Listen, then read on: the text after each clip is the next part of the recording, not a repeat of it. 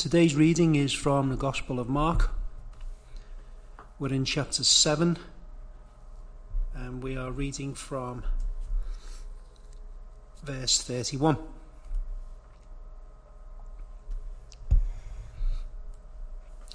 Mark 7, verse 31.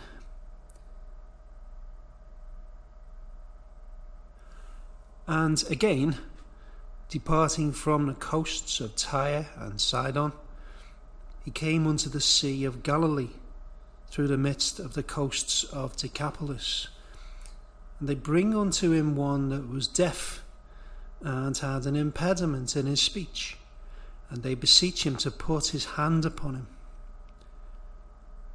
And he took him aside from the multitude and put his fingers into his ears, and he spat and touched his tongue, and looking up to heaven, he sighed and saith unto him, Ephphatha, that is, be opened. And straightway his ears were opened, and the string of his tongue was loosed, and he spoke plain. And he charged them that they should tell no man. But the more he charged them, so much the more a great deal they published it, and were beyond measure astonished, saying, He hath done all things well. He maketh both the deaf to hear and the dumb to speak.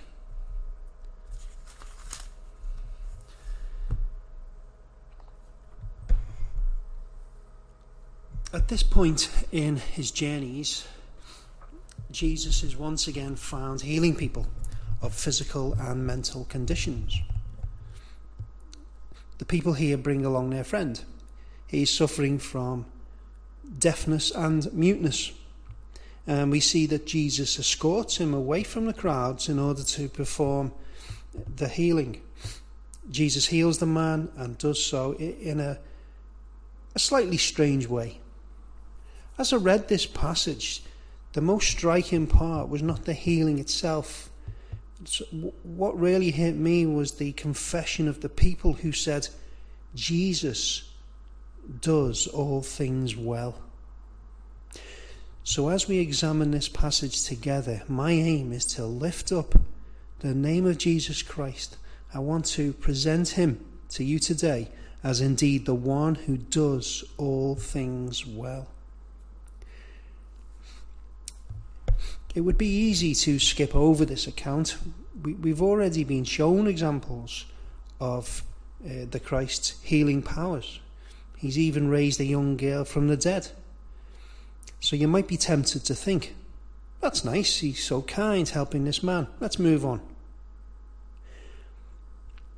The reason we're stopping and observing the events in this passage today are several. Remember, this isn't just any old historical record.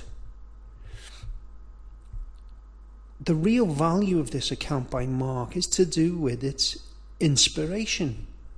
Ultimately, it was God who decided that this individual healing should be mentioned. And I'm glad because it gives us an opportunity to learn more about Jesus Christ. The account gives us a backdrop which we'll use in our consideration of Jesus as the one who does all things well. Let's not forget, too, the perspective of the healed man himself. He, he'd been living in a world of silence. He was unable to express his thoughts through normal speech. This healing would have been the single biggest event of his whole life. And if you can, place yourself for a moment in his shoes as one so restricted in his life. Perhaps then you can also imagine the joy Jesus brought in opening up a whole new world for the man. Today I've purposed to consider how Jesus did well in opening our ears and our mouths. So, firstly, then, Jesus did well in opening our ears. The most obvious question that comes to our minds first is were we ever deaf? you'll hopefully have realised we're not talking today about a literal deafness, as far as I'm aware. Uh, each one of us was born with the ability to hear things. We could hear our parents talk to us. We were able to hear the blackbirds sing each evening. We could listen to music. But as children of Adam, each one of us was born with an utter inability to hear the gospel properly. It'll be harder for you to appreciate this if you were brought up in a Christian home, but it still applies to you. Have a look now at Jeremiah 6 and verse 10.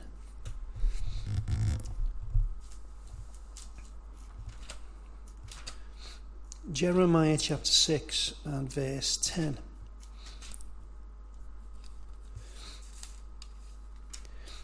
Says, To whom shall I speak and give warning that they may hear?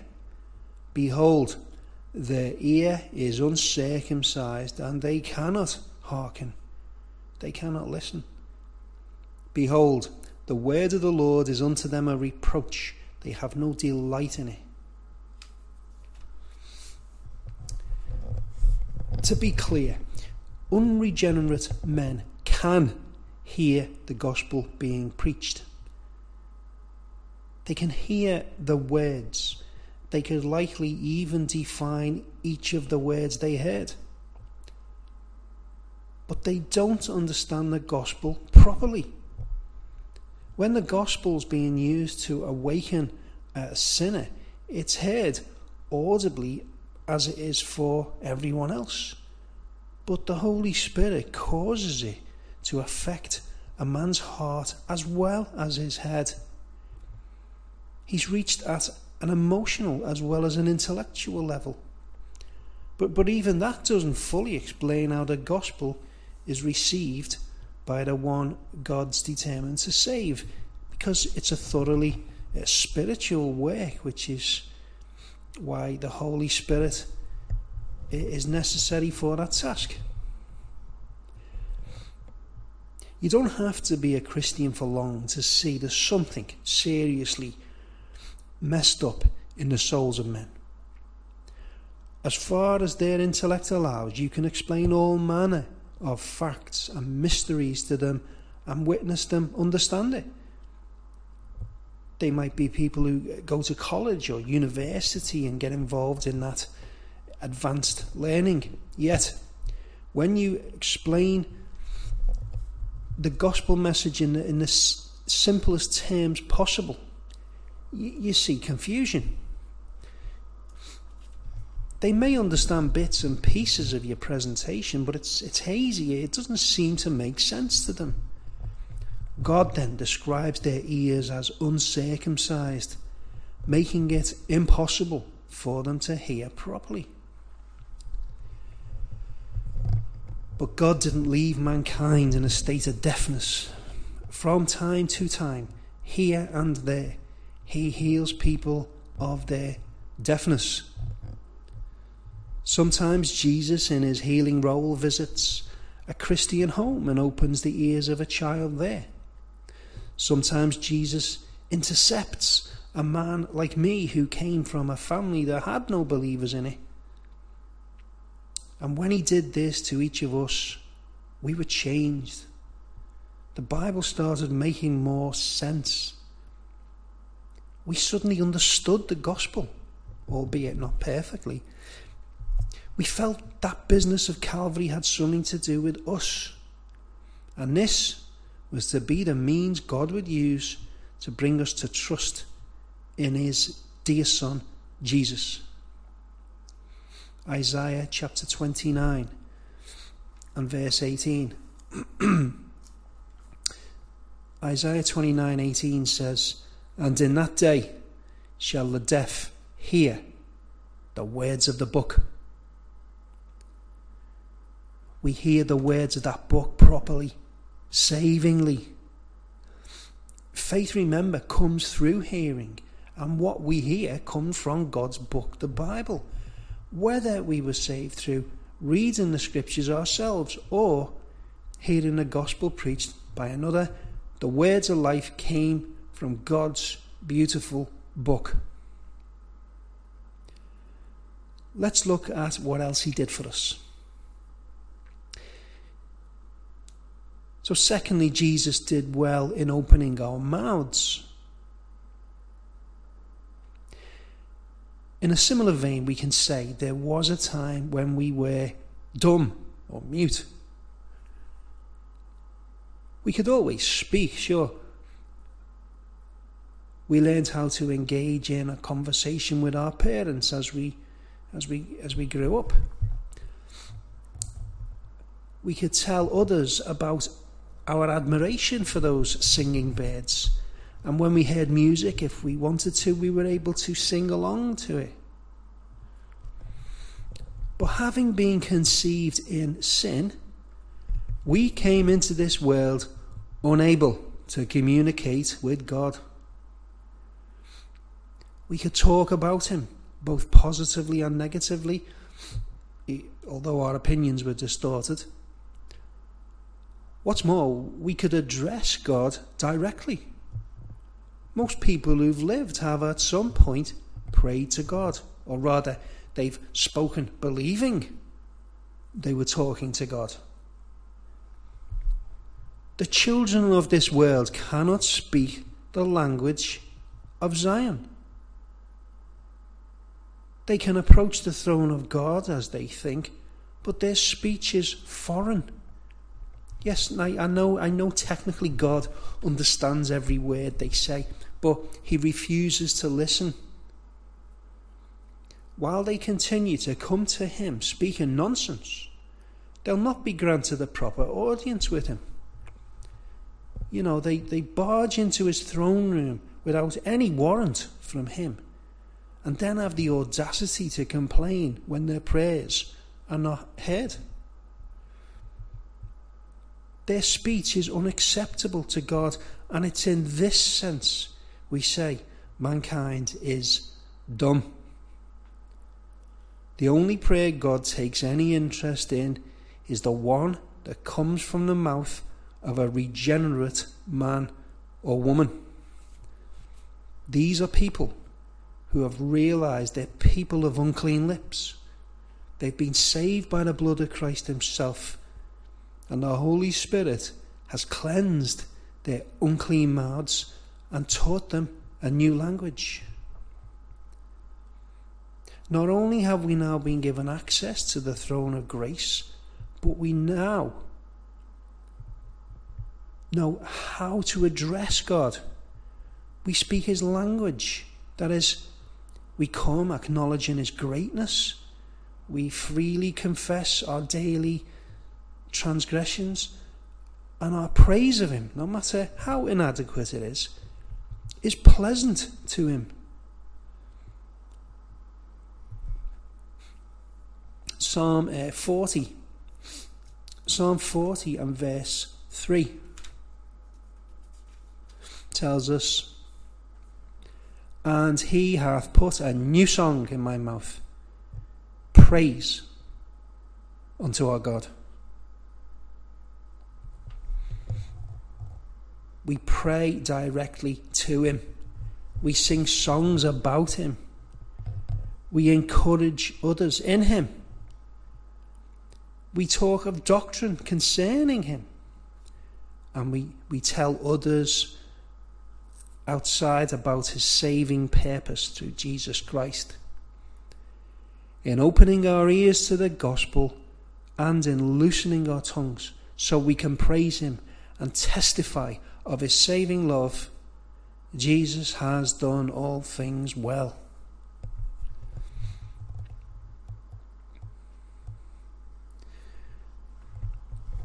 There are in this passage indications of a fulfilled prophecy for those who care to look for them. In particular, this one from uh, Isaiah, Isaiah 35. This one from Isaiah 35 says, uh, Strengthen ye the weak hands and confirm the feeble knees. Say to them that are of a fearful heart, Be strong, fear not. Behold, your God will come with vengeance, even God with a recompense. He will come and save you. Then the eyes of the blind shall be opened, and the ears of the deaf shall be unstopped. Then shall the lame man leap as a hart, and the tongue of the dumb sing. For in the wilderness shall waters break out, and streams in the desert, and the parched ground shall become a pool, and the thirsty land springs of water. Jesus had ventured into Gentile regions, and this healing was one of many that would show a change that was taking place in the administration of God. Most of the vivid imagery and prophecy we read in the scriptures refers not to eternal paradise, uh, even less uh, uh, sort of a fake uh, new state of Israel, but the ushering in of a new age that started with the advent of Jesus. We've seen it referenced in Revelation over and over again. The message of the kingdom was to break out all over the world, no longer to be restricted to a certain race or a certain place. It was to be broadcast to every corner of the globe. Almost now, the entire Israel of God was to be comprised of those who were not flesh and blood Israelites. In the fulfillment of that prophecy, the blind have had their sight restored and seen the kingdom of God. The deaf have had their ears opened and heard the voice of God. The lame have been given strength and walked in the ways of God. The dumb have had their tongues loosened and used them to call out to God. And the parched wilderness of this world has been flooded with the living water of God. Jesus truly has done all things well. As the as the people in in this account uh, make this confession about Jesus, you may find yourself reminded of the creation account. Now, as an agent of the Trinity, the Son of God brought the world into being. The galaxies, the trillions of stars belonging to them, and our very own solar system, all created by Him.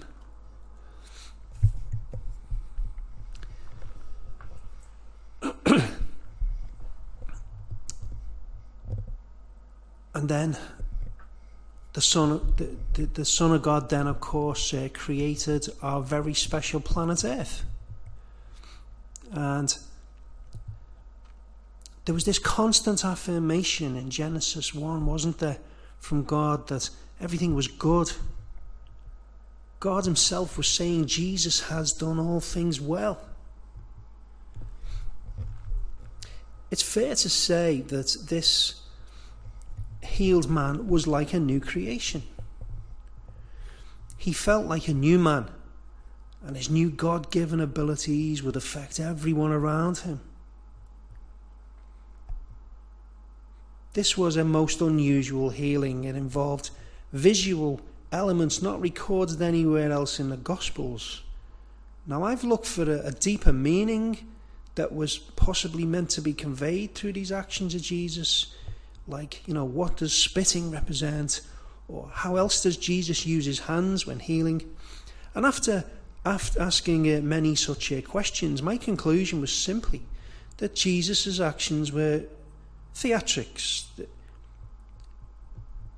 The man was deaf, so Jesus visualized for him what he was about to do.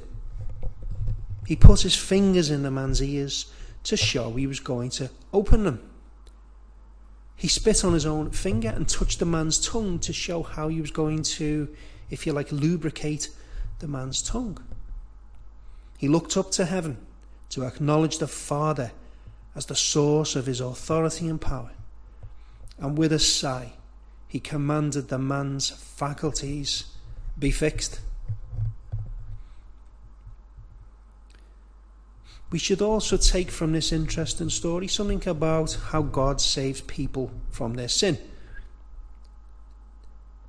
The details of this healing were recorded for us and for the generations before us and after us, but the healing itself was for that man in particular.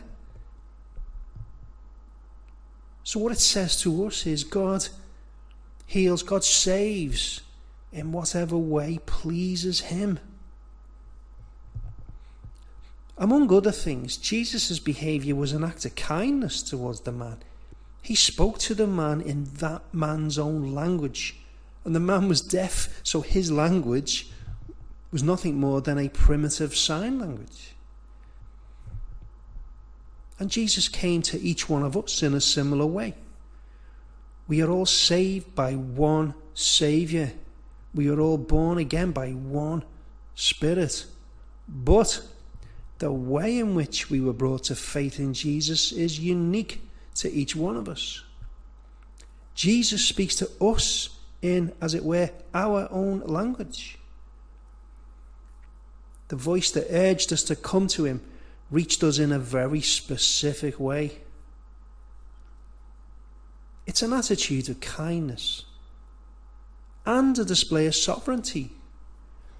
It says here in Exodus chapter 4 and the 11th verse. Exodus 4 and 11 says to us, And the Lord, that is Jehovah, said unto him, Who hath made man's mouth?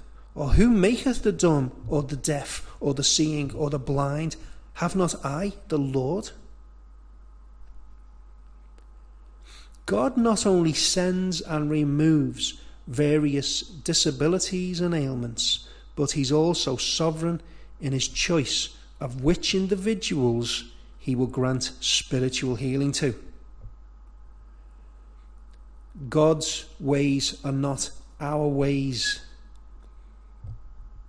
He saves whoever he's pleased to, and he saves in whatever way he's pleased to. What a blessed Saviour we have. We've considered how enlightening us He has done all things well. And we've seen how, in our new relationship with Him, He does all things well. But there's more. The Bible promises us a future where Jesus will do all things well.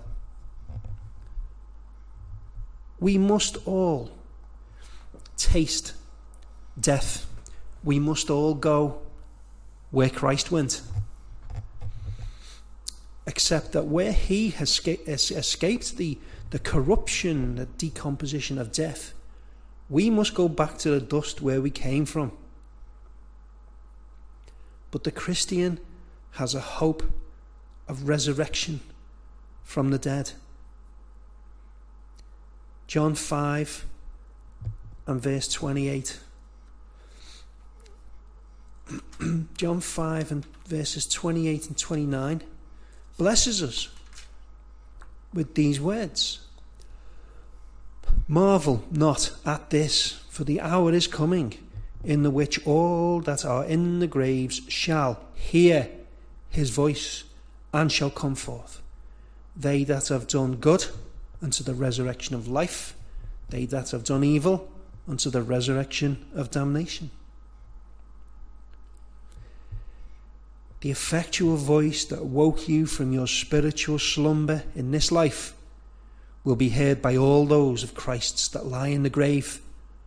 And on one glorious day, we shall all awake and, with Job, get to see our Saviour face to face in the flesh.